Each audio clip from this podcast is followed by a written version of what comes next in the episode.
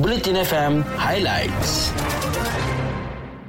Berita terkini di Bulletin FM. Sumber daripada Harian Metro, Berita Harian, Free Malaysia Today, Utusan Malaysia dan Kosmo. Seramai 4,000 minjam Lembaga Pembiayaan Perumahan Sektor Awam LPPSA yang menghadapi masalah projek sakit bawah Kementerian Perumahan dan Kerajaan Tempatan KPKT sudah diberikan moratorium oleh Kementerian Kewangan.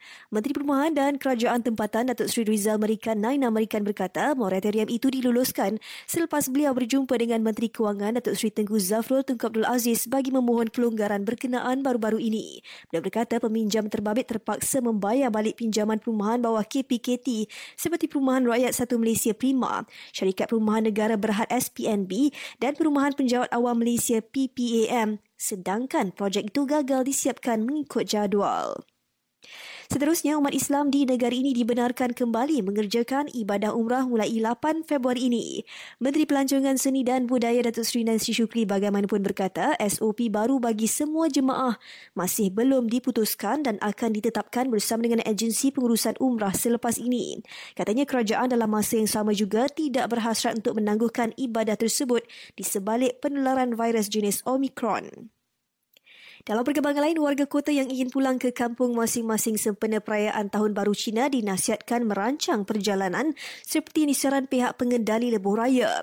Ketua Kecemerlangan Operasi Plus Berhad Muhammad Yusof Aziz berkata pihaknya menyarankan mereka yang mahu keluar dari Kuala Lumpur ke utara dan selatan dijangka bermula Jumaat ini supaya bergerak sebelum jam 10 pagi, terutamanya bagi mereka yang mahu pulang ke Perlis, Pulau Pinang dan Perak Utara. Bagi mereka yang mahu pulang semula ke Kuala Lumpur selepas cuti perayaan juga sama, iaitu mereka yang melalui jarak paling jauh dicadangkan bergerak sebelum jam 9 pagi, manakala yang lebih dekat boleh bergerak selepas tempoh itu. Sementara itu, Ketua Operasi dan Penyelenggaraan Aneh Berhad Aneh, Ainul Hasri Shah Abu Hassan menasihatkan pengguna LPT 1 dan 2 yang ingin pulang ke Pahang dan Terengganu supaya bergerak keluar dari Kuala Lumpur seawal jam 5 pagi. Berita Sukan di Bulletin FM. Etnik negara menerima berita gembira semalam selepas elaun latihan pilihan pemenang pingat perak dan gangsa sukan C yang sebelum ini dipotong dinaikkan semula. Menteri Belia dan Sukan Datuk Seri Ahmad Faizal Azumu mengumumkan berita tersebut dalam Majlis Perhimpunan Atlet dan Jurulatih di Majlis Sukan Negara MSN Bukit Jalil Kuala Lumpur semalam. Jika dahulu allowance latihan pemenang pingat perak dan gangsa diturunkan kepada RM800, kini dinaikkan kepada RM1,500 bagi perak dan RM1,000 bagi gangsa sebulan. Kenaikan itu berkuat kuasa serta merta.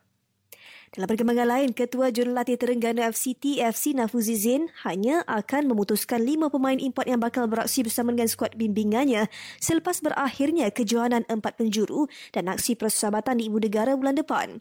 Katanya setakat ini beliau masih lagi dalam proses menilai prestasi semasa lapan pemain import berkenaan.